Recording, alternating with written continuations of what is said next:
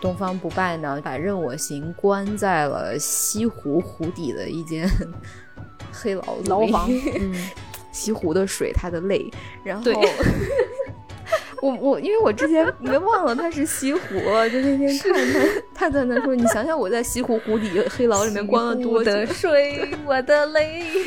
就莫名的有点像白素贞那种感觉。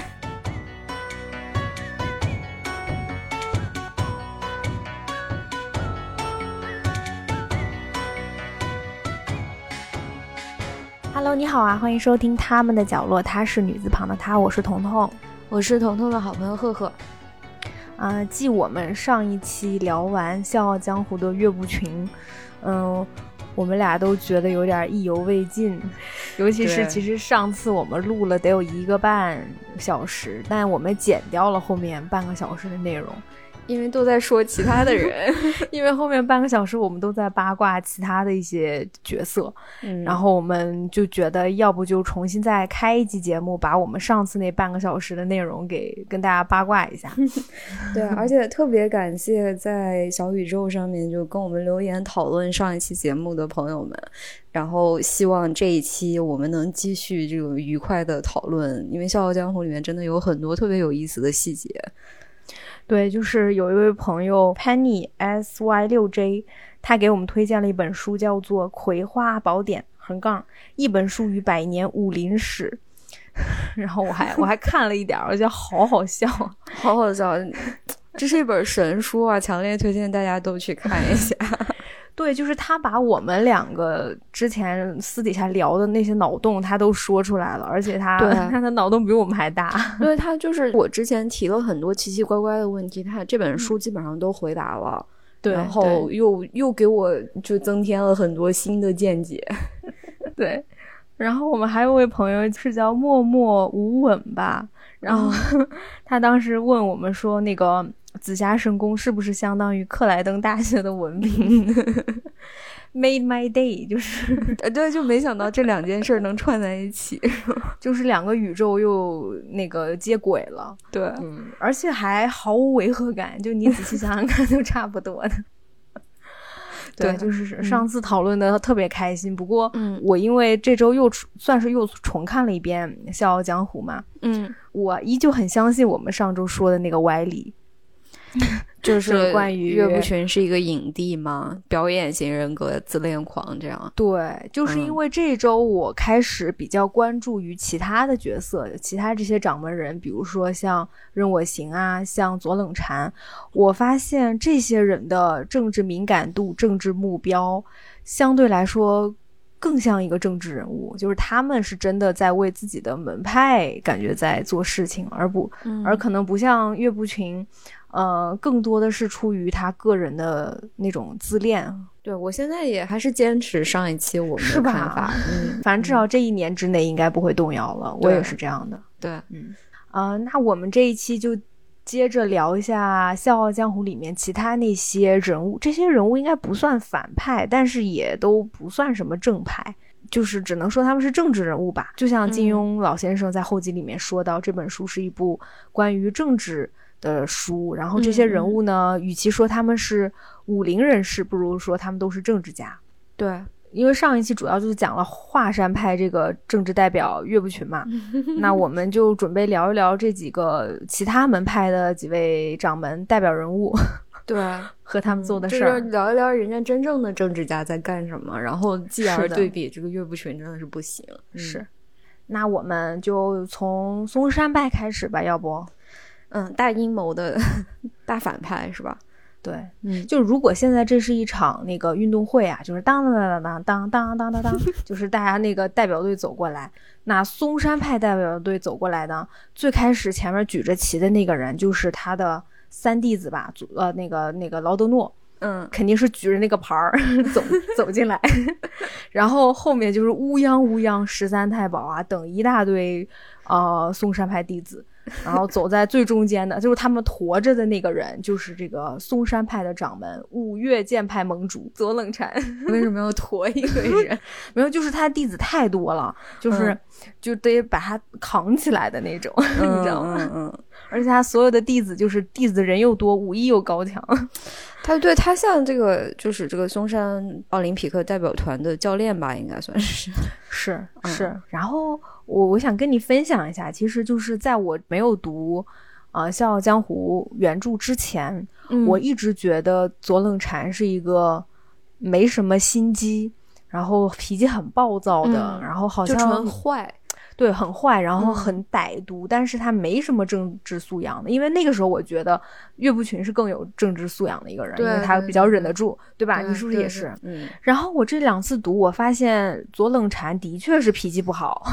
是他说的那个话也不中听，而且你单从他说的话，你确实不觉得他是个心机很深的人，至少我对这么觉得。对对对，但是你从他做的事情和你整个大局来聊，你发现他真的是一个符合我们上一集说的啊、政治家三要素的一个人。嗯，我看大多数书评都会把它就形容成一个枭雄，就对对他对对不对对算对是一个真正的那种呃英明神武的领导者，但他确嗯实是一个就是执行力、掌控力都很强的一个嗯有力的政治人物。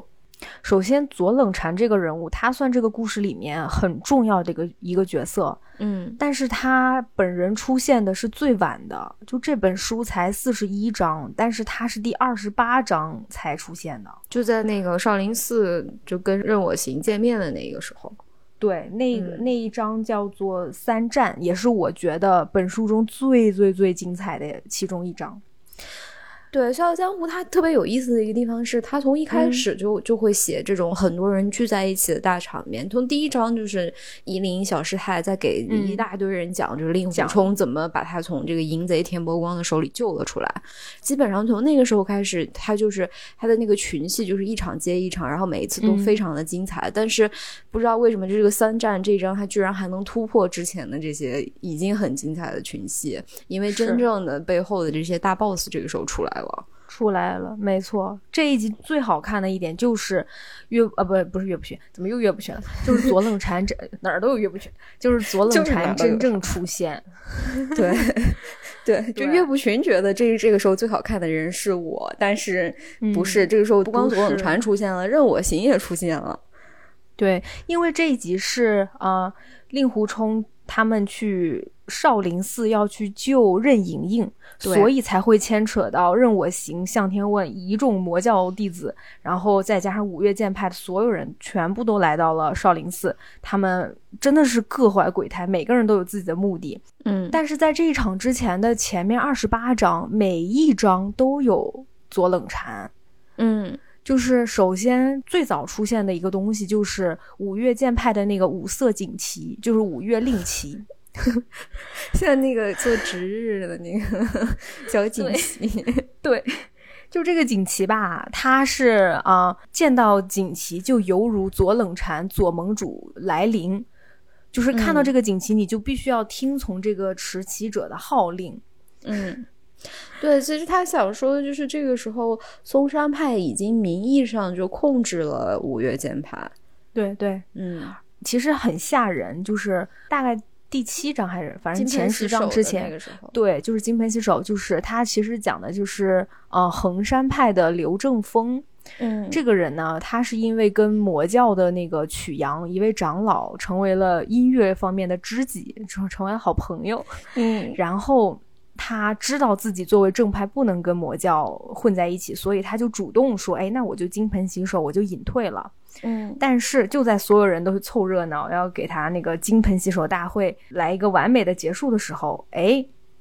这个嵩山派的弟子呀，就扛着那把值日生的旗子来了，就说那个左盟主说啦，你先暂时不要金盆洗手，哎，我们聊一聊。而且后面这些嵩山派的人，他们是真，他们逼死了刘正风的家人，就是要逼的对刘正风不可以退。对后来我们才知道，是因为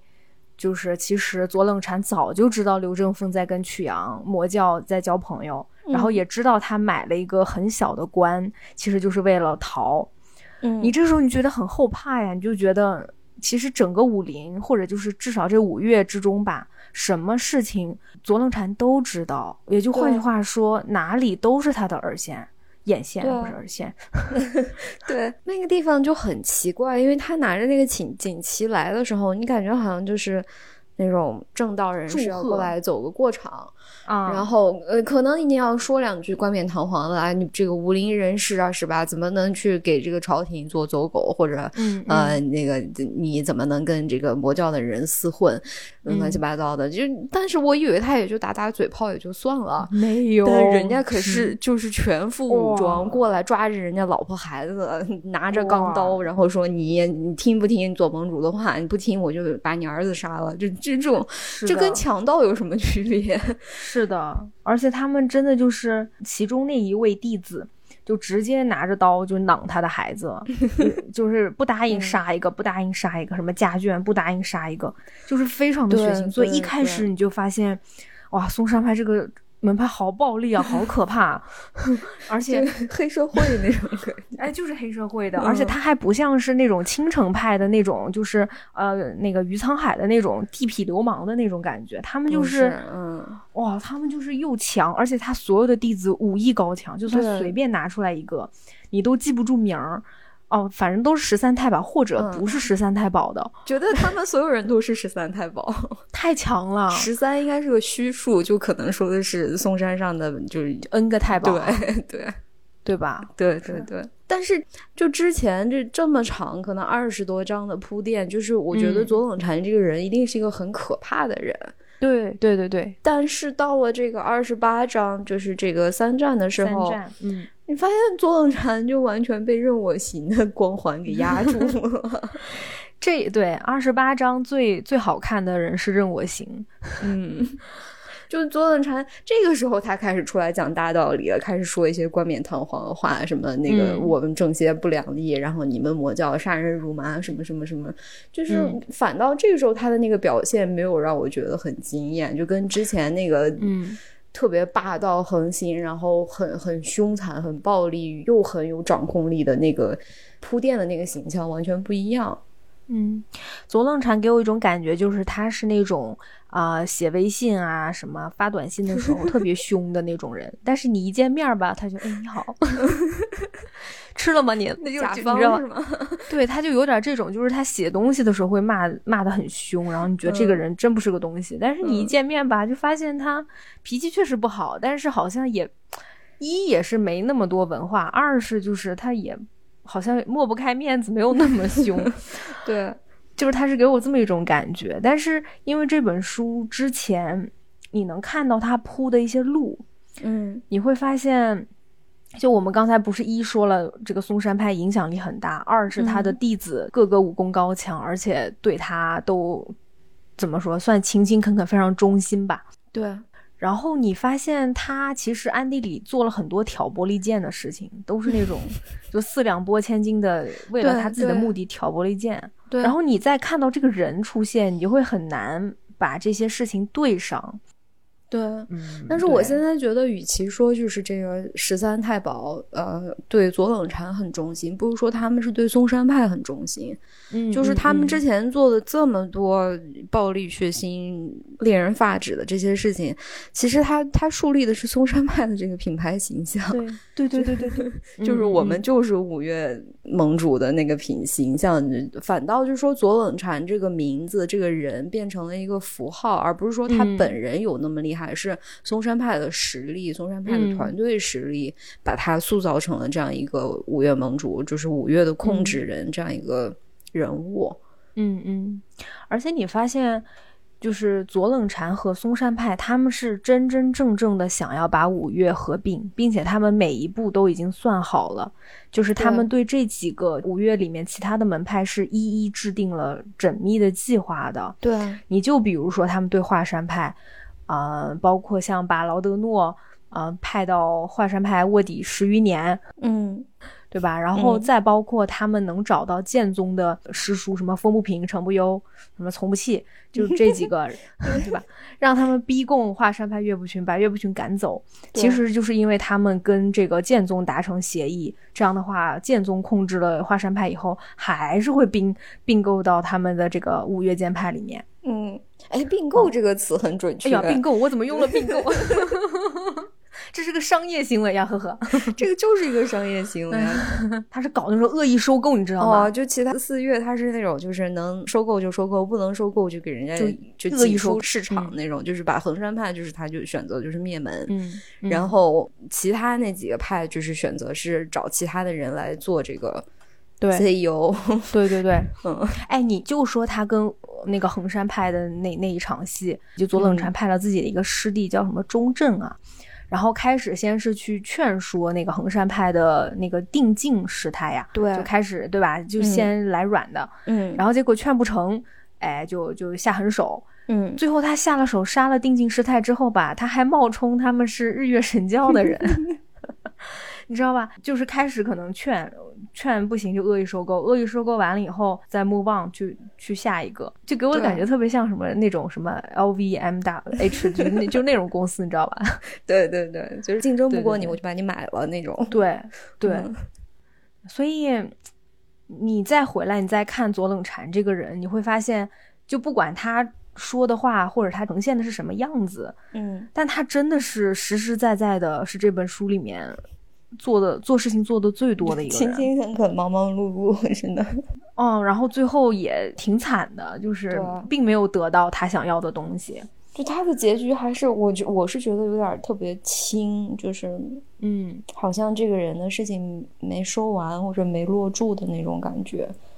对，就像我上次跟你聊的，我觉得就是他们最后那一场，就是他跟岳不群的打斗比赛，不是就是比剑嘛。嗯，就算他输了，我依旧觉得松山派有这个实力继续称霸这个五岳剑派。对啊，就是所以那个地方我觉得很很诧异。嗯对，就是松山派放弃了他们的这么长时间以来的理想这件事情，我有嗯点没弄我也明白。我也没弄明白，而且那个时候哪怕就算左冷禅输了，他手下那些十三太保也可以耍赖，是嗯列吧啊个？阵嘛，对啊，你也可以啊。那你们加在一起，那岳不群还是打不过嘛？但是是啊他们就直接放弃了。是不是因为他们知道岳不群练的是辟邪剑谱啊，然后他们知道辟邪剑谱是天下无敌的，所以就怕了是吧？也是对啊有可能。嗯嗯嗯，我觉得这个左冷禅他这个人还有一个就挺有意思的地方，嗯，就是呃，这个冲虚道长和方正大嗯师这两个人，我们等会儿会说到他们，嗯，就他是我从们俩头到重头尾戏。对，也在背后搞出了很多事情，对吧？呃嗯他俩去找这个令狐冲在背后下嘀咕的时候呢，嗯嗯嗯，就冲虚道长就给令狐冲就是，嗯，等于说是推断了一下左冷禅的阴谋，然后说啊左冷禅的野心肯定不止于五岳剑派的合并，嗯他以后合并了之后，世界上就只剩下五岳剑派和少林、武当、峨眉、嗯崆峒这些传统门派了。嗯，那嗯那下一步他是不是要来挤压我们了？嗯就把嗯令嗯狐冲就说的一身冷汗，就是令狐冲这个时候觉得啊为了维护世界和平，我一定要挫败左冷禅的阴谋。但是嗯当这个令狐冲真的去这个就是这个五岳剑派那个大会的时候，对他嗯跟左冷禅说啊，瞎客套嘛，就说啊，等一会儿那个少林方丈和这个武当的道长也都要来向就祝贺你的。然后左冷禅那个当时的表现是很激动的，就甚至还有一点点可爱，就好像我终于获得了这种嗯嗯少林和武当的认可那种感觉。嗯嗯嗯嗯，对。因为就首先，冲虚道长和方正大师他说的那句话吧，就是他对左冷禅的分析，我们是要打个折扣的，那肯定对， 对他吧？俩他俩说的所有话都很很 值都得。他俩太有意思了。 我觉得特别逗的是，他们已经揣测了左冷禅他的那个叫什么报复分为四步， 对，第一步，number one，第一步就是把这个五岳剑派合并，他当掌门。嗯第二步，他就是要把少林、武当跟三足鼎立是吧嗯合并，嗯，然后第三步，他就要把那什么昆仑、峨眉、崆峒合并，嗯第四步，他就是要把那个魔教给挑了。 嗯，还有第五步呢。啊，第五步是啥？第五步是做皇帝 了，对是吗？ 对对对，就越来越离谱。第五步就稍微太离谱了，就是他想做皇帝，对但是通过我们最后那个五岳剑派那场比赛，你发现 其实他当时还挺踏实的，就是就是左冷禅挺踏实的，他还真没有想说要把少林武当什么没佛看教出给来并了。对，他是个很踏实的人，他就想我先把它并完了，我再说。我我岁数也不小了，是吧？我可能、嗯我也不一定能把其他人并购了。对啊，假如对说他所以成功的并购了五岳剑派，可能嗯他总有一天他的野心会膨胀到那个地步。但我不觉是得，现在嗯对当时当刻他想的是，我要把五岳剑派合并，然后我要跟少林武当三足鼎立，然后我要对对获得少林武当的尊重和认可，这种感觉。对对，所以你这么说，他肯定是有政治素养，也是有这个政治敏感度，但是嗯他的这个政治抱负其实是非常脚踏实地的，就相对相 对于岳不群哈，你就就对是是吧？ 就这样想想，他还挺有，他有那么一点点闪光的地方，就是他这个人非常非常的脚踏实地。对，而且再加上他这个人说话非常的直率，他就我我之前没有这么觉得，但我现在挺喜欢看他说话的，因为他就是很冷冷冷的说：“哎呀，你真厉害呀！”就是对他不他绕弯子，你发现这个人说话，对，对他其实是个嗯挺实诚的人，虽然说他心眼儿不好，但是他挺实诚的。对对就是他嗯实诚吧。但是他他首先他也不傻，他是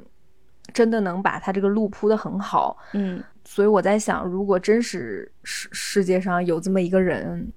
我觉得大概率他还是会赢的吧。嗯，嗯，就是可能岳不群的赢只能是一时的，但是像呃像左冷禅这样的人，就算他被打败了，哪怕他眼睛瞎了，其实我觉得他还是可以东山再起的，只是这本书没有给他这样的结局。对，嗯然后那个我刚才不是说这个嵩山派代表嘛，其实我们要不就把五岳剑派的都说完吧。嗯，因为其实五岳剑派其他人也没什么厉害的了，另外有那个泰山派，为泰山派就是被内斗消耗的特别严重的一个派别，我们也就不说了对，啊、还有一个是，呃，那个衡山就是刘正风他们那个衡山派，对，也没什么特别大的浪花。然后就是对华山派嘛，嗯、最后还有是女弟子为主的衡山派。嗯，这个衡山派就是，我觉得算是可能金庸老先生在创作衡山派的人物的时候，在他们嗯身上寄托了一些，就是在道德上完美的嗯人的那种幻想吧。是的，是的。嗯衡山派也很有意思，就是因为我看其他的派别都是有那么一个说一不二的掌门人，嗯，不管是左冷禅也好，还是岳不群也好，对，还是那几个也好，但是你发现衡山派它是属于它叫三定，叫衡山三定，也就是三个定字辈的师太。嗯虽然里面定显师太是这个衡山派的掌门人，但是你很明显你发现定静和那个定仪两位师太，他们三个人的感觉权力是差不多大的。对他们都是有话事权的，而且最重要的是，他们三个人不内斗，不哦，就是他们是那种无条件的信任对方，而且对他们三个人的分工也是比较明确的，就定义师太应该是就是武力担当吧，算 是，然后就最年轻的那位，然也后最嗯急躁。对，然后定贤师太是掌门人，然后也是这个等于说是衡山派真正的那位政治家，另外嗯定嗯静师嗯太应该是他们的大师姐，大师姐对，然后没错他的武功也特别的高，但是嗯他、我记得他自己有说过，就是他是亲自决定把掌门的位置让给他的师妹定贤的，因为他觉得定贤嗯更有能力来担当这个职位。所以我觉得衡山派其实真的是理想中一个最完美的派别应该有的样子。对然后我这么看下来，其实我看第一遍的时候，我就会对定贤师太印象特别深，嗯而且这三个人里面，反而是定贤师太的出场最少，他甚至比定仪和定静还要少。对，可是这个人物就出来那么两场，这个人物立刻就立住了。就是他一出场的那一句话，就是当时嗯是这个令狐冲、呃发现就是衡山派有危险，然后嗯也是就奔袭了很久想去救援，然后嗯这个时候发现，就是这个衡山派、定贤师太还有定晋吧，应该是，反正就是有两位定字辈的师太，嗯加上一一大帮小姑娘，然后被这个嵩山派围攻，就与血与嗯火的战争那种感觉。对对对最后一一切事物平定了，这个时候令狐冲才见到了定贤师太本人。原文说的是。嗯，一个中等身材的老尼从火圈中缓步而出，这个我不太明白，就火圈是什么样的一个火圈。然后说他月白色的衣衫上既无血迹，亦无尘土，手中不持兵刃，左手拿着一串佛珠，面目慈祥，气定神闲。就是这个定闲指的是他这个人整个的气度。嗯因为衡山嗯派真的很惨，因为他们是跟对嵩山派硬刚的，就是其他对各派都是，嗯，就是表面上是答硬应了对， 但是衡山派是从头到尾一直在跟他们硬刚。嗯，但是你会发现，就是我们想象当中跟这个嵩山派去硬刚的一个人，应该是像灭绝师太那样一个人，就是定你以为是定仪这样的，对就是他们对老三会这么就是很刚的，对脾气很急，然后用武力去跟他们硬刚，但其实不是。就定闲师太是一个，其实他武功很高。就另外一个细节是，就是他在那个令狐冲的身后出现，但是令狐冲都没没有听见没他的注脚意步声，对。嗯嗯，但是他他不会就是用武力去用暴力去征服别人，他是嗯跟你讲道理。 对对对，首先他非常他知道嵩山派打的是什么主意，对，他也说我知道你们想要把五岳剑派并成。啊、一个剑派，但是因为我们衡山派已经传世数百年了，嗯这个不能在贫尼手中决，所以我没有办法同意你的意见。但是我们还是可以从长计议的。但你们嵩山派冒充魔教对我们痛痛下毒手，是不是就太差差劲了一些呀？嗯嗯对吧？他是讲道理的。 嗯而且我那个时候其实令狐冲在江湖里面口碑是很差的。你想，他已经被华山派逐出师门，然后嗯所有人都觉得他跟魔教混在一起，嗯，哪怕包括衡山派的弟子们都觉得，除了一粒小师太和其他见到呃令狐冲的人，才知道他是一个真的很好的人。对，你想，这个时候定闲师太是第一次看见令狐冲，对但是就凭这么一次接触，他们两个话都没有特别多。嗯定闲师太在去世之前，他会决定把让令狐冲来担任衡山派的掌门人。我觉得对这个是，我觉得这是非常伟大的一个决定，并 且是很政治家的一个决定，很政治家的对啊决定。对，因为就是大概是二十七章左右啊，那个时候定闲师太已经其实是被岳不群他们杀了，嗯然后当时他临死前让令狐冲答应他一个条件，说你要不答应我，老尼就死不 瞑目。然后令狐冲说：“哎呀，那那什么呀？”他就说：“你必须要当我们衡山派的掌门人。”哇，嗯所有人都惊呆了。那最后令狐冲也没有办法答应下来了。嗯你要知道，在二十七章这个时间，已经有无数人向令狐冲抛去了橄榄枝了。对，无主要是数魔人教的 人，对，魔教的人，嗯哎，没有少林寺也抛过，哦，对对你，记得吧？对少林寺跟就他方正比哦也表想收他当徒弟的想那啊种，是吧？嗯对啊，方正也想，然后魔教的人也想。然后其实这个时候说心里话，他要是想回华山派，我也不是没有可能，因为很不久之后，那个岳不群已经对吧，开对始也向他抛出橄榄枝了。对就所有人都想要这个香饽饽，嗯所有人也都知道令狐冲很强，但最后是嗯定闲师师太把他搞定对了，。因为他就是之前令狐冲，他有发现，就说这个定闲师太表面上看起来是一个就是潜心修佛，然后嗯、呃不理这个武林当中的纷争的这样一个人，但其实他对这所有人的八卦背景对信息都了解的都非了常解清楚，所以他既是一个就是道德水准很高的人，又是一个非常成功的政治家，就这个人物是极其理想化的，对对，而且是一个集大成者。对啊，你记得有一个细节，就是当时他们不是跟嵩山派打吗？嗯，然后最后很多嵩山派的，就是比武功比较低微的一些子弟都受伤了。嗯当时他还让衡山派的姐妹们去救那些嵩山派的子弟，对啊就是说他们也挺可怜的。嗯对，就是这这你们不能把那个左冷禅想干的事情，嗯、就左冷禅犯的错放在这些年轻的孩子们身上。对，其实当时令狐冲在旁边看到，他就觉得这个定闲师太真的所知既薄，见识高超。对，就是这个人物是应该是这个五月嗯里面好像是笔墨最少的一个，最少的，嗯，他只有两场戏。掌门，但是他这个人物真的嗯就是特别让人印象深刻，对对，嗯我不知道是不是因为她是女性，而且她没有那么强的政治欲望。嗯，我是觉得定闲师太就是这个三定啊，如果没有这么惨的话，他们是可以把衡山派维护的很好的。但我觉得他确实也是做到了这一点，就是对对，他们因做为到了大环境使然，他就单纯的从保存衡山派的实力，或者说呃衡山派的传承这一点上来说，他确实是成功了的。嗯嗯，没错。嗯那你说到这个五岳剑派，好像看上去挺厉害的嘛，嗯，但是你重新跳出这个五岳剑派，你看这个武林，你会发现其实五岳剑派是嘖正派里面很差 的，或者不是正派，就是其实它是挺差的。就没有什么就传承嘛。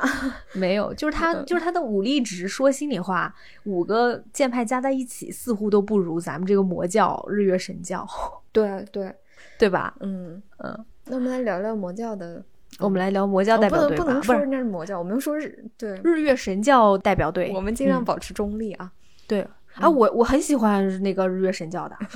嗯，那下面就有请日月神教代表队，嗯、出场。嗯，嗯呃，就是日月神教呢，它主要就是就是其实是两派势力嘛，一个是前教主任我行，这个名字嗯太嗯酷了，然后 嗯另外一个呢是现任教主，也就是当世第一高手东方不败。嗯嗯然后他俩呢，其实之前应该是好兄弟，呃、嗯就任我行是大哥这种。然后这个东方不败呢，就使了一些阴谋诡计，就是篡了任我行的位，然后嗯把任我行关在了西湖湖底的一间 黑牢子牢里 房嗯西湖的水，它的泪。然后对我我因为我之前没忘了它是西湖了，就那天看 他他在那说，你想想我在西湖湖底黑牢里面关了多久。的水，我的 泪，我情愿跟你划过一份火焰。就莫名的有点像白素贞那种感觉。嗯，任我行这个人啊，一开始就一出场，我们是通过令狐冲在那个监狱看见他的，就嗯觉得他是一个、那个反正披头散发的，但是就是他说话是一个很粗的人，你感觉像嗯没怎么念过书，但是就是话糙理不糙， 对而且非常直给的那种人。对，嗯，然后另外一个就是很重要的细节，在只是在书里面看到，就是任我行其实非常帅，啊，就是他也有点像读书人的那种。就是清瘦，个子很高，然后然后俊美的那种帅，就但就是因为他在他被那个关在西湖底下太多年了，嗯，就是才发质有点不好，发质对，嗯就可能也是因为影视剧里面都把他塑造成一个那种大方脸，然后身材对很对高大，很老，头然后就跟头金毛狮王一样。炸过那种， 炸毛对，嗯然后后面哪怕他生活好了，他还是炸毛的那 样。对，嗯，但是书里面描写，其实他后来清干净了很，很英俊。不是你想呀，任盈盈那么好看，对吧？对啊，就任是任盈盈大美女，她她爹也不至于太差。对，就是跟那个我我们习惯在呃电视剧版本当中看到的那个形象有一点点不一样。不一样，嗯而且就是书里面和电视剧里面都描写任我行是一个个性非常爽朗，很爱交朋友，然后。呃，反正至少一开始啊，你觉得嗯他没有那种很强的等级观念的，他一开始把令狐冲叫兄弟嘛当小，弟，对，嗯，然后 说我对对们对现在来结结个义，然后以后你就做我的这个右护法，嗯对对对就这种，对，你开始觉得他是一个很没脾气、这种很霸气的人，我一直是这嗯么觉得的。嗯，但是我细读了以后，我发现啊，任我行这个老头儿啊，他其实嘴可贱了，而且他是我认为他是全书第一，就是那个呃辩论那个冠军，诡辩，他就没输过。我跟 你说，他真的没输过，而且他他是就是那个嘴啊，正的说，反着说，他真的是嘴炮厉害，就是他太厉害了。他打架的时候吧，就是虽然这个吸金大法听起来很酷，但是嗯你在跟左冷禅打吧，就是被左冷禅打伤了，然后跟他被东那个方他不败吸打了那个灯，嗯对他吸了那个冰， 对，就跟东方不败吧，然后又又被那个针又吸了那个针是吧？嗯就最后嗯好不容易东方不败死了，然后他也给死了，就是对我知道他他本身应该是武力值很高的，可能就是在那个牢里关太久了吧，就是身体哦是出的了点问题。嗯是的，嗯他也确实也说他这十年都关关在里面嘛。嗯就还是回到二十八章三战里面，嗯就任我行说的几句台词，就念几句给大家感受一下啊。嗯嗯就首先那个他跟方丈，就是方正大师在 battle 的时候啊、就大概他先自嘲说：“哎呀，在下这个姓姓的不好，名取的也不好，嗯我姓任，叫我行。早知如此，当年应该叫你行，这样就方便的多了。 哎呀，没办法，现在既然我已经叫我行了，就只好认着我自己的性子，走到哪儿喜欢去哪儿就走到哪儿，想干什么就干什么。就是他说完这句话，其实他是要给自己后面做的事情，呃，铺一条路的。就是他大概跟你们说，老子就是任我行嘛，对所以我干的事儿，一我是魔教的人，二我这名儿取得不好，我叫任我行，所以我干的什么事儿，哎，那就是按照我自己就心是思我来的命运，是的，嗯所以你们、你们没有办法怪我。对，就如果我要叫日你行的话，我就不这么干 了。 你说他这 就是诡辩，他从头你到尾都在诡辩，因为特别是对比左冷禅和岳不群这两个就是嘴老打根呼本噜的人， 他的诡辩就特别的有道理，然后你就一下会被他吸粉那种感觉。对对，而且他一个个他是针对当时在场的岳不群、左冷禅、方正大师，还有什么冲虚道长，一个个单独 battle，他就没输过，嘴炮之王，真的嘴炮之王。就比如说他对那个岳不群，就直接说什么啊，你们华山派也就是风老先生比较好吧，嗯对？吧？然后 还有后宁那女时候侠比较出色，宁女侠比较没出有色，听说过叫岳不群的人，嗯，岳不群要有的话，真是哎呀，要知道伪君子真是叫人头疼的很 呐、 你知道吗？他就说这种话，然后他接着对左冷禅说：“说心里话，左大掌门，你你现在不用笑啊，你虽然不在我佩服之列，但是我在我最不佩服的三个半高人当中，阁下却居首位。” 因为你武功了得，心机也深，很符合老夫的脾胃啊！你想并购五岳剑派，要与少林武当鼎足而三，才高志大也算了不起。但是你鬼鬼祟祟安排下种种阴谋诡计，不是英雄豪杰的行行径，叫人不齿。你就这一句话，嗯，就把他给骂了。他也挺会包装自己的人设的，因为他这个人就比较粗豪啊，所以他、嗯他给自己包装的那个人设就是。我虽然不能说是英雄吧，但至少就是我是他是一个豪杰，就是他有那样一股江湖豪气。嗯但是你要真说阴谋诡计，他也没少搞阴谋诡计。啊他他没有少搞，这个对东方不败那本《葵花宝典》可是他给的。 这件事情更有意思了。嗯就是他最开始第一次见到令狐冲，然后就令狐冲把他救出来，就先对是他把令狐冲关进去，然后他出来以后，他又把关令了狐两冲个救出月来，不是不是， 对就是换一下衣服的事情。就关两个月，嗯然后让令狐冲学那个，反正因为他也写在那个牢里面了，所以令狐冲也学到了吸星大法。然后等换出来以后呢，他就说：“哎呀，令老弟，我来跟你讲讲这个故事啊，就 long long time ago 啊，我是日月神教的教主，然后我的大兄弟东方不败是我的什么光明 左使，但是我太疼，又变成倚天屠龙记的。哎，对，就差不多是这个意思。 嗯，哎，是他他学那个功夫，就是从那个什么《天龙八部》还没还是什么《倚天屠天龙龙记》八里面部，是逍天龙八遥部里面派出来那的个，嗯，对对对对，他是从那一支学过来的。新秀老仙。新秀老仙那嗯个七星。Anyway，然后他就说啊，我其实啊，本来就是想把我的位子传给我的东方兄弟的。嗯，然后我那本《葵花宝典》呢，其实也想留给他，但是这个东方老弟啊，他心思太缜密了，他就偷偷的，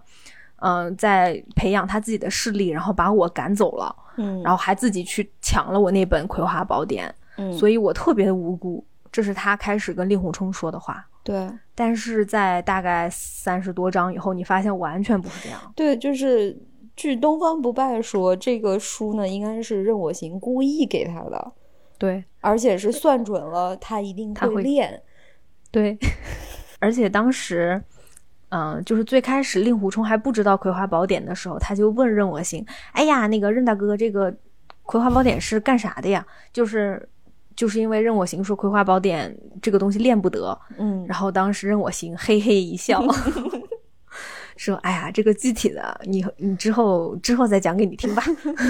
你就会发现，这个老任头儿他其实诡计多端，心眼儿特别的坏。对啊，因为他擅长诡辩嘛，就他老会给自己找一些呃特别冠冕堂皇的理由，而且找的都很精准。就是他把那个月令狐冲终于从牢里面就关了两个月放出来的时候，就他跟令狐冲说：“哎呀，不是我那个不来营救你啊，是这个。”就是因为这个之前是东方不败篡我位子的事情，我有很多问题要解决。解决了之后，你看我这集下狠手杀人了，但你也不能怪我。你想想，我在那个西湖牢里面关了十年呀、啊，那西湖的水全是我的眼泪。嗯、你现在你你我就是报复一下他们，你是你说说，就是你能不能理解我内心的痛苦？然后令狐冲好，最后还真被他给说服了。对，就是说，嗯，我能理解。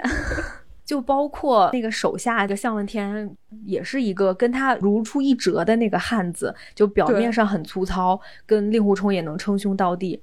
然后我特别喜欢，就是在二十八、二十九章左右，那个时候他们不是一群人混战嘛，嗯、最后是岳不群跟令狐冲打，然后岳不群打不过令狐冲，他就开始耍阴谋诡计什么的。嗯你记得那一段，嗯、那个向问天跟那个任我行就开始一唱一和，哎， 那个向兄呀，你知道这个武林上最厉害的功夫是啥吗？他说，哎呀，我不知道呀。那个但说无妨，他说这个功夫就叫金面罩铁什么铁面皮神功。我说，哎，这是什么功夫？他说啊，这种功夫呢，就是不要脸，全靠一张脸皮。原来江湖上鼎鼎大名的君子剑岳不群。竟然练了这个剑法呀，就是就是由他所创的，就大概就是这两个人配合说说岳不群不要脸，而且他俩这个配合配合了不止一次 啊，对， 就那段给我印象特别深，你就知道这两个人就是他需要在这里踩低岳不群，对，其实他们也想要把那个。令狐冲拉到他们自己麾下，那那怎么办呢？对吧？ 对，他就是用这种方法他。他的那个宣传能力其实也是挺强的。就每一次他杀人放火的时候，他都会自己给自己找诡辩出那些，就是好像听起来挺有道理的那种理由。对对，而且他的这个能力啊，我觉得也遗传给了任盈盈。对。就我全我觉得全剧最可惜的一个人其实是任盈盈，就是在政治才能方面啊。嗯，因为。因为我觉得他很有政治才能，他跟令狐冲完全不一样，就是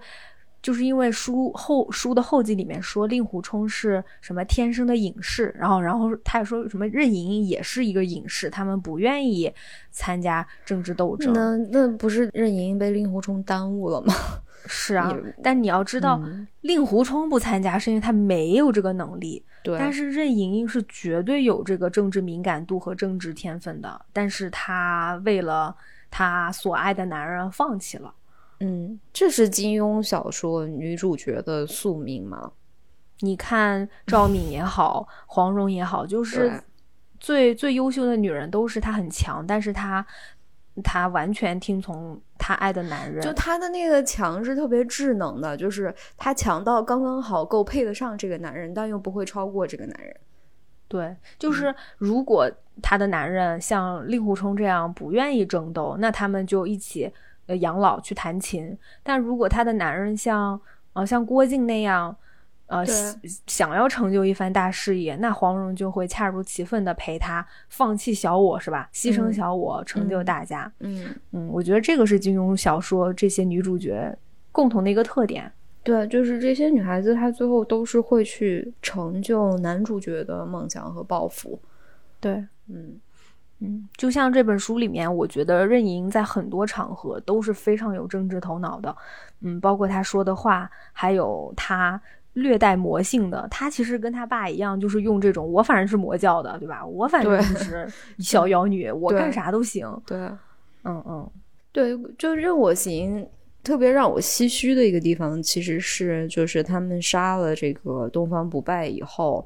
嗯、呃，任我行重新坐回了这个教主的那个宝座上面，然后他旧日的那些属下，嗯、或者说是其实他的好兄弟过来的时候。嗯本来是因为东方不败就是创立了一些新的教规，就是要拜见教主是真的要跪拜，嗯、然后任我行本来是就是兄弟之间大家抱个拳，不要行个礼，嗯、就是就是好兄弟的那种江湖气的感觉。但这个时候任我行居然犹豫了一下，然后说大家就是东方不败之所以背叛我，可能是因为我原来就是御下不够严格。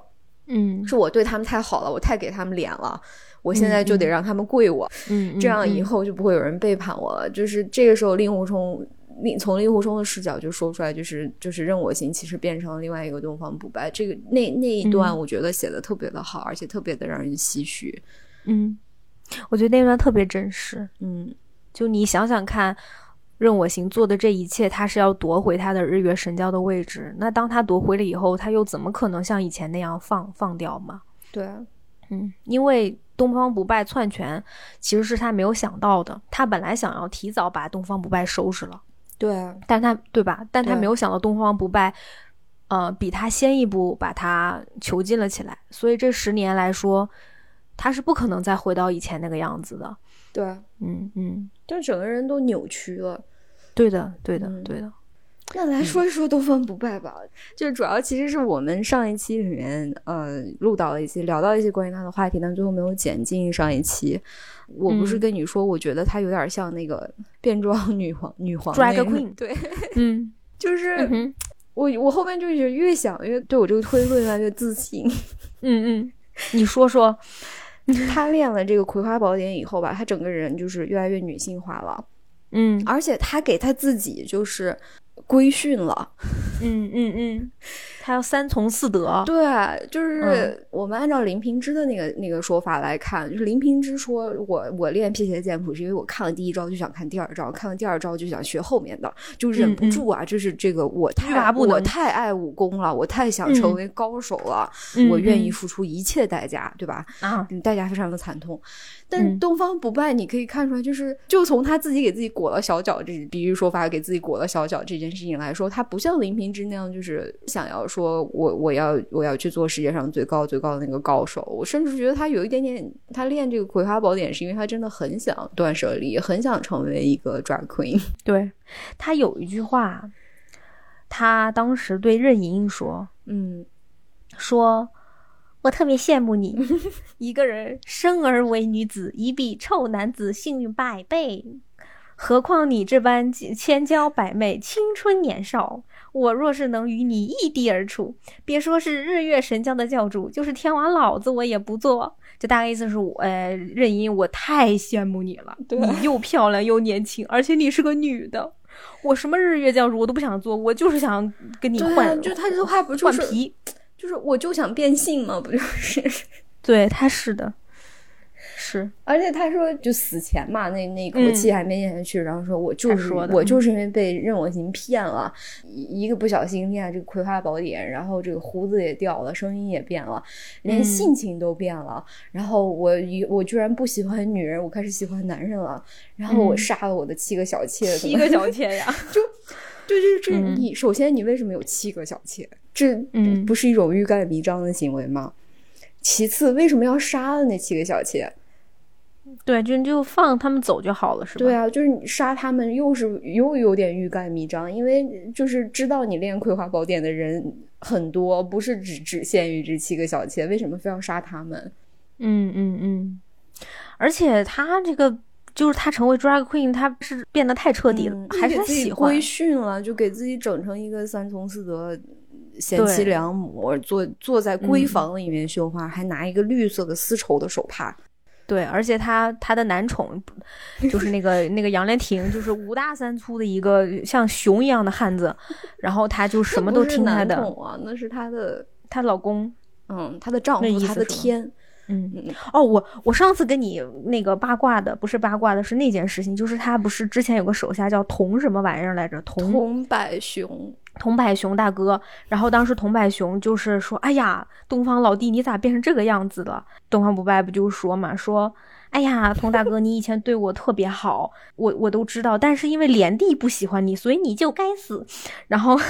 然后当时我从给他设计这样一个声 线，我也我忍不住，对不起。然后他就他就一直在说什么“桐柏兄，你以前对我多好多好，怎么怎么样？呃，嗯想当年我还是个年轻的嗯小少年的时候，你你嗯你你对我有多好，怎么怎么样对？”我跟你讲，我当时就有猜测，我猜测他当年喜欢这个桐柏雄呀。我我同意你这个猜测。你觉得是不是？这个但红是海为熊就是他类他的那一款，是不是？但是后面。他就照着这个桐柏雄，他找了一个这个杨莲亭，嗯，然后他就觉得那杨莲亭既然不喜欢你，那你就就再见了吧，也无所谓，反正我已经有了你的就替他喜身了。嗯欢的都是那一个类型的男性，熊类的，就桐柏熊这种像熊一样的这对，种，嗯， 嗯，我反正是这么怀疑的啊。我也是这么怀疑的，就是嗯嗯，如果大家觉得我们说的不对的话，可以反驳对我，不起嗯，哦，嗯嗯，不是没什么要对冒不起犯谁啊，就是我觉得他就证据有点太多了，但是你你再这么说，你觉得如果东方不败本身就是这样的一个人，嗯你觉得那个任我行不知道吗？ 对呀、所以就是他不就是忍，他不就是所以才会故意让他看。就是你知道，吸引东方不败的根本就不是《葵花宝典》里面高深的武功， 而是主要要就是是葵给花个宝借典的口副作 用是吗？哦，就是给他一个借口，让他成为做自己，然后顺便还能修炼武功，然后对成为一个因为就就是像他任的盈盈那他样的的人这条做 他这条做自己的路是很危险的，嗯就是几乎必须要有高强的武功，要成为当世第一高手，他才能自由自在的坐在自己的闺房里面绣花。对。嗯，嗯，你记得当时是任我行把东方不败杀了以后，嗯从他衣服里面拿出了那个葵花宝典，嗯然后哈哈大笑说：“哈哈，你猜不透吧？老夫传你葵花宝典就是这个用意。你你野心勃勃，难道老夫看不出来吗？哈哈哈哈哈哈！”对然后这个时候所有人才惊了，说：“啊，原来你是这个样子，原来你原来你是这样的任我行。原来你看上去这么粗粗咧咧的，其实心思这么缜密啊。”嗯，这两个人也是相爱相杀。对，那这么说，应该他们没有喜欢过任我行吧？我觉得，如果任我行在书里面的，就小说里面的形象是那个样子的话，因为你知道我在看电视剧的时候，我一直以为东方不败是喜欢任我行的，我也就电视剧会有那样的暗示，是不是？，有，对啊因为因为电视剧版的任我行，不管是哪个版本，都是那种很粗犷的、对啊粗犷的那种大汉嘛，对啊，然后我就会觉得啊，原来东方不败是不是就喜欢这一款的？而且东方不败对任盈盈的感情，一是羡慕，二是我觉得他真的很喜欢这个漂亮的姑娘，对啊，就是那种喜欢是闺蜜的那种喜欢，觉得哎呀，对你这对对所以他对才会对任任盈那么好，对啊，嗯，就这一点还让我对他挺有好感的。他这个你觉人真的得很有意思，就是你越想越觉得他跟我们之前认知当中的不太一样。嗯，我觉得他也是影视剧里面特别会琢磨刻画的一个人，嗯，因为他太有冲击了嘛。对， 太有冲击力了，对，是。那我们我们这个日月神教代表队差不多讲完了啊，嗯我们讲最后一个代表队吧，嗯，就是少林武当，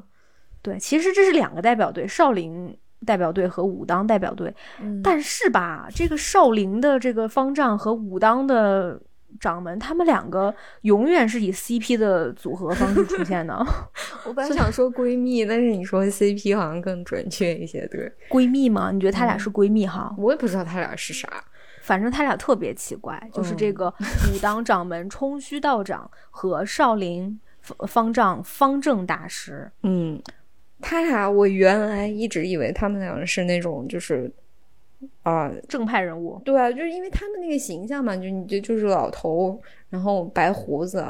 然后就是仙气飘飘，然后武功武嗯功高强，你就就下意识你会觉得哇，这是个好人，然后你可以信任他，然后、嗯然后他会在危机时刻就是出手，就维护世界和平。嗯，但其实这个世界的这个很多问题都是他俩造成的。对对。哎，我我我跟你有个小不同的意见， 嗯我觉得方正大师他一出场，一看就是一个正人君子，因为他老秃瓢嘛，然后胡子是白的，就是他看上去像是一个正人君子。然后包括他一开始一见面，因为他第一次出场是要帮是令狐冲找他，就是疗伤，对，然后他哇，他主动开始跟他的师弟那个方生一唱一和的去跟呃令狐冲讲他们少林瑰宝易筋经能够治你的病嗯啊、但是呢，这个这个易筋经呢，就只能传给像令狐少侠这样武艺高强的人。嗯对对，吧？你看，像嗯我师弟方生，他说：“哎，师弟，不好意思，我不传你是因为你这个人吧，就是太有执念了，你容易学着走火入魔。” 然后他说着说着还就还拿出那个岳不群写给方正大师的信，里嗯面就是一个正式的啊、呃将令狐冲逐出师门的一个公告。对然后这个时候他才抛出自己的目的，是吧？哎呀，令嗯狐、令狐少侠，你加入咱们少林派吧，对 吧？其实从这场戏我就觉得这这个个老人秃像瓢有就点不是什么好人，呃，就像在搞诈骗的那种感觉。他是有点那种嗯诈骗。然后那个冲虚道长一出场，其实开始没注意，后面你仔细看也是一个诈骗犯，因为因为他开始是 cosplay 嗯成一个、那个骑驴的老 头儿，对，就隐瞒了自己真实的身份，然后找人家小年轻打架，你这是什么什么套对路？对，然后他不是 cosplay 完，他跟那个令狐冲比剑术，发现比不过嘛，他就嗯不比了。嗯然后他就开始劝令狐冲说：“哎呀，那个你，我听说你跟魔教任盈在一起啊，然后你你不行啊，你不能跟这样的魔女在一起啊。你要是想回华山派的话，我跟方正大师，我们两个和岳不群关系很好的，我可以让你，我可以劝他让你重回华山派。嗯所以这个老头子一出场，你发现他心思也不咋地。我觉得这个事情特别有意思。为什么冲虚嗯道长一老在劝令狐冲别跟任盈盈在一起？他为他对任盈盈那个意见是，就是这就是很刻意在针对任盈盈。对，这背后有什么不可说的秘密吗？那我们就是不是得说到 冲虚道长八卦，嗯，风清扬前辈的那件事情啊？ 呃，我我们来整体的聊一下那一场戏吧。就是那一章也是非常非三常的十精一彩章，对大概是吧？嗯，啊，密意对，就是、他是这样的，就是这个令狐冲他当了这个衡山派的掌门以后，嗯，嗯就差不多就弄了一个这种就是接任仪式吧，嗯嗯然后。然后任盈呢，这个时候也非常的体贴，就害怕可能令狐冲给一大堆那个小师妹们当掌门，就是有点儿丢人，所以他嗯就把这个魔教的、不是魔教，他把日月神教的这日月些神教呃，就是乱七八糟、鸡鸣狗盗的朋友们都搞来了，说大家都加入这个衡山派吧。然后，呃，嗯这样这样令狐冲就是门下既有男弟子也有女弟子，就没有那么尴尬。然后这个呃，少林方丈方正大师和武当掌门冲虚道长这两位嗯前辈高人，居然来给这个令狐冲道喜，就让令狐冲非常的有面子，因为他们都没有去嗯给左冷禅道过喜。对然后对，但是他们来了以后，就找令狐冲说：“我们去找个隐秘的地方聊聊天吧，有话跟你说。”然后他嗯们就去了这个衡山的翠翠屏山，嗯嗯就是说这个地方是它有这个北魏时期道武帝命人开凿的这个山道，就非常的险峻。然后对他们就是一开始我还在想，为什么要写这一段，好像在凑字数那种感觉，就是他们没要有上这个山，然后感慨一下、嗯啊，山上有个什么空中空中阁这样一个地方，然后还有这条山道，然后这个嗯嗯冲虚道长就好像特别找话题聊的那种感觉，说这个山道是这个道武帝找人开的，然后令狐冲嗯还不知道这件事情，就还就是感慨了一下，说这么这么险峻的山道居然是人力开凿的。嗯结果这个冲虚道长就把话题就转折了一下，说全市这一关古来多少英雄豪杰都难以凿开，嗯然后就引进了正题，就说这个左冷禅。啊、嗯野心非常的大，呃，对他以后要称霸武林，然后要要来一二三四五，对，就就那那么五步，对吧？然后呢，就是嗯令狐冲，你得帮我们，嗯就开始分析这个其他四岳的掌门，分析分析就分析到了岳不群，然后嗯就说这个你师傅是不是收了一个这个姓林的徒弟？然后令狐冲说嗯对，还还有还去找他们家的那个袈裟了，找他们辟邪剑谱了。嗯，然后这这个冲虚道长前面说了那么多话，到了这个时候聊到辟邪剑谱的时候，然后说方正大师，快你跟他讲讲辟邪剑谱的事儿。对，然后方正大师就开始讲华山派去偷《葵花宝典》的那个故事。嗯就我上一集讲的那些啊，其实全都是 copy copy paste 的冲虚道长跟方正大师这段话啊，他们讲的对特别好。就很，嗯其实我觉得对令狐冲来说这件事是挺尴尬的，就是你们祖上去偷人家家的宝典，然后还没偷成功，然后还被对方现在这个呃少林弟子少少林方正给讲出来，对，然后他俩又开始劝这个令狐冲说：“你去这个五岳剑派的这个大会上面，然后你去挫败左冷禅的阴谋。你看你对年轻有为，剑剑法这么高强，然后现在又做了衡山掌门，要不你去当这个五岳盟主？”然后令狐冲说：“不行不行不行，我不要我不要不要。”对然然后后这个时候他俩又退了一步，说：“那你就要不就是你去搅个局也行，你不当 嗯就不对当。然后对另你别让那谁当就行。嗯对，就这个这个话术非常的高明，就你欲开一扇窗，先开一扇门的那种感觉，就先开是一个洞先嗯先嗯说令狐冲不能接受的条件，然后抛出一个他不得不接受的条件，嗯，然后在这个过程当中呢，他俩居然就八卦到了风清扬的身上。没错，就是这一段是我看傻眼掉 的。我们把这段叫做，因为刚才我们赫赫说的整个一段话都是方正大师和冲虚道长你一言我一句，就跟那个对说相声一样，一个对捧捧哏，一个逗哏，然后互相交换。然后他们突然说到了风清扬前辈，嗯，然后他就说啊，想当年华山两宗合并之 时，风老前辈啊，那个时候正好在江南娶妻。他得信息回到了华山派以后，才发现一败涂地，就是大家已经就是内斗已经死的剑宗差不多了已。经被气宗消灭了，差不多。是的，嗯对，然后但是气宗也已经受伤很多。嗯，然后这个时候，风老前辈才发现，原来他在江南娶的那场妻是一个杀猪 盘，啊，原文叫大骗局，原来是一个杀猪盘嗯，原来是他那个岳父岳丈暗中受了华山气宗之托，买了一个妓女来冒充小姐，将她牵绊在了江南。然后等他，嗯等风老前辈重新回到江南岳家的时候，他的假岳丈全家已经逃得不知所向。嗯然后江湖上都说风老前辈什么愤怒羞愧，从此自刎而死，江湖上没人说这件事儿。从来没有说，这是他第这是他第一次说。 之前所其实所有人，包括哪怕像那个就是任我行他们对，都知道风老前辈，而且都非常尊敬他。包括这件事情更吊诡的是，包括方正大师第一次见到令狐冲，就不停的在夸夸他说啊，你身上有风老前辈的功夫呀！哎呀，我以前可是受惠于风老前辈呀，就是看在风老前辈的面子上，我也会帮你治病的。结果嗯这个时候他在跟冲虚道长你你一声我一喝的说说风老前辈是因为杀猪盘，所以所以才躲起来的。就你说这两个人，你说这两个人是不是嚼舌根？而且他讲这个杀猪盘的故事是。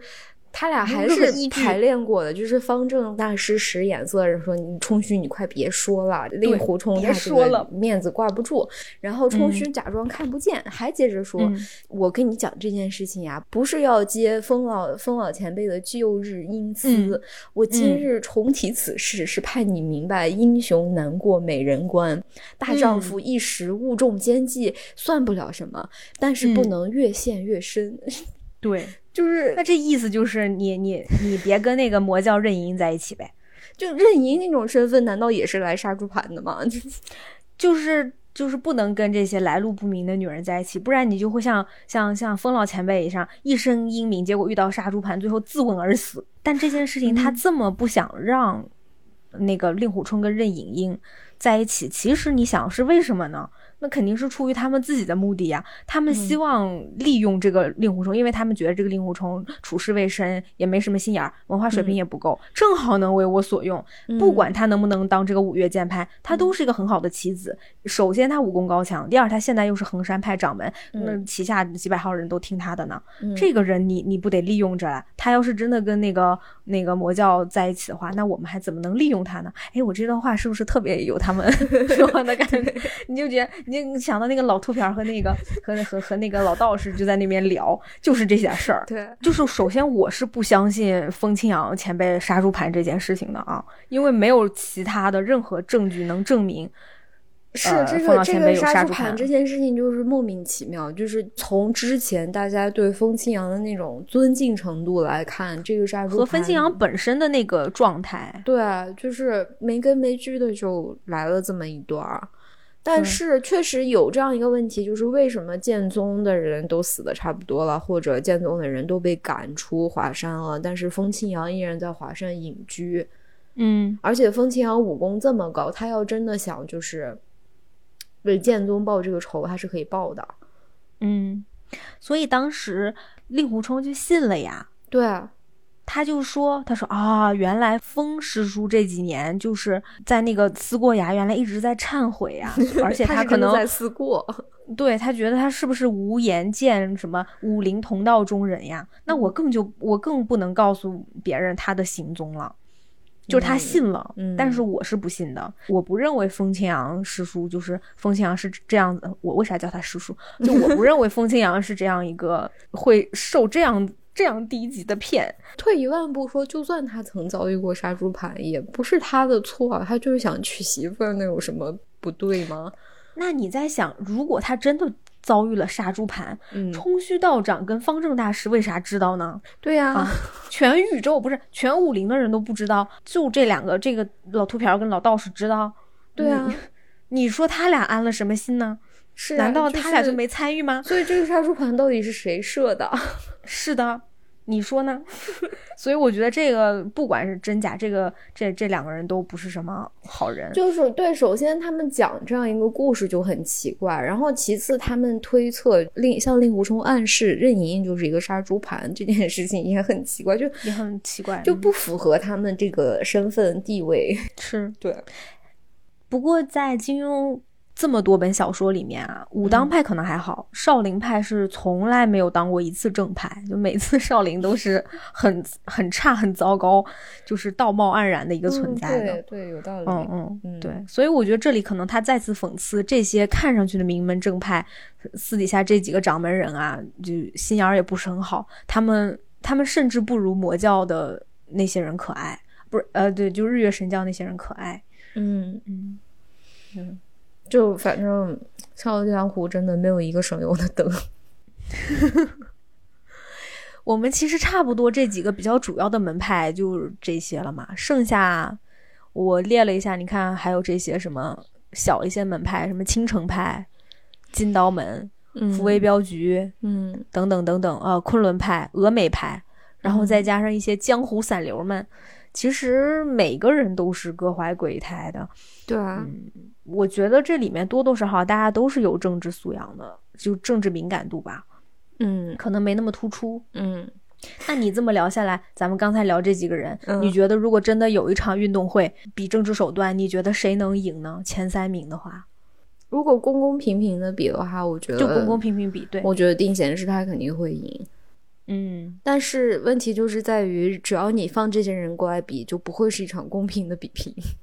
绝对不会。嗯你就想什么，呃，任我行、东方不败、定闲师太、左冷禅、岳不群也来吧，一起吧，嗯啊，就包括这些什么乱七八糟的，他们都在一个起跑点上开始跑。那个枪一响，我都已经猜到所有人都在 扯头花打在一起、对撕撕扯在一起的那种。对知道吗，嗯都是玩阴的，没有一对个都是玩阴的就这个事情是不可能公平的。对对，嗯我现在看下来，我觉得，我觉得这里面的佼佼者可能能跑到最后的，嗯，还是左冷禅跟任任我行。哎，对，我觉得他们两个都是，嗯，相对一个就是踏踏实实、实实在在的耍耍计谋，嗯，另外一个就是靠诡辩，嗯踏踏实实的在诡，辩，靠小心眼儿踏踏对实实的诡辩，对，对嗯是在耍计谋。我觉得他们两个反而是我心目中最像政治家的啊两个角色。嗯，就其实他俩更像是一对儿宿敌，就相比左冷禅和岳不群，或者呃这个任我行和东方不败来说，我觉得嗯左冷嗯禅和任我行之间是更有这种，我更想看他们俩之间的正面的这种对抗。你要知道，他俩现在相遇的时候是都各自还没有为王。对等如果有一天，当他们各自成为了山头上的那个王，一个是日月神教教主，另外一个是五岳剑派的盟主，他们迟早会要打的。而且他们俩这场战可就精彩了。对，啊其实嗯少林寺的那一段，就是他们俩比拼掌法的那那一段啊动作场面三战也那场非常的精彩，就不禁嗯想要想象，就是比如说左冷禅的武功再高一个等级，然后任我行是就是十二年前那个健康的。嗯，嗯称霸武林的那个任我行，那那那样一个动作段落肯定会更漂亮。对，没错，嗯，我很喜欢看那张，嗯，就是那个二十八章嘛，那一章。对，因为其实我觉得《笑傲江湖》它其实动作场面没有其他的那个，就比如说《射雕英雄传》那么多。然后那一嗯段是就是为数不多的让我印象特别深刻的段落。嗯嗯，是。嗯，我这周算是把《笑傲江湖》读了一遍半、两遍了。嗯我依旧非常的不舍。我觉得这是我很少有的，因为前几年其实我也在重读金庸，可是我读下来的感觉都不好，都没有我小时候、初中的时候偷着看那种感 觉好， 对，那个时候就是一看一晚上不睡觉。就打灯那种啊，对对但是我像前一阵子重读《倚天屠龙记》，然后《射雕英雄传》，我的感觉都没有那么好。直到我这次重读呃《笑傲江湖》，我发现他写的真好，对就是我再读一遍，我也是愿意的。对，嗯，可能就是因为这里面没有，嗯，其实这里面的这个爱情这个戏，我觉得也很有意思，就是，嗯，包括岳岳灵珊的那条线，我以嗯前是不爱看的，我现在、我现在会有不同的感觉，我觉得嗯，其实他写的很真实，对，可能更吸引我的就是你可以把。《笑傲江湖》里面这些人物的所作所为带到商场、带到职场、带到生活中，你嗯 对能想到各式各样你曾经见过的人，对对，它是它是一个更复杂、更成熟的故事。是的，嗯是的，而且可能每个人在读它的时候都能，就都能觉得他在隐喻 别人。嗯对，我觉得这是一本很棒很棒的书。我我觉得原著里面写出来的精髓，嗯，是要比电视剧优秀很多、有意思很多的。所以我很推荐大家重读一下《笑傲江湖》的原著。嗯，我也是。对，然后也跟我们分享一下，看就是我们逼逼的这些对不对啊？什么杀猪盘呀，什么，对吧？就包对括我这些我猜 想。我们的关注点其实比较清晰。 是的，是的嗯，差不多吧。这这我嗯这应该是我们近期最后一次讲《笑傲江湖》了啊。 嗯，如果有想听我们聊什么其他的，也可以告诉我们，我们都记下来的，我们都会慢慢安排。对，那我们今天就到这儿啦，嗯，感谢收听，我们下周再见啦，拜拜。拜拜。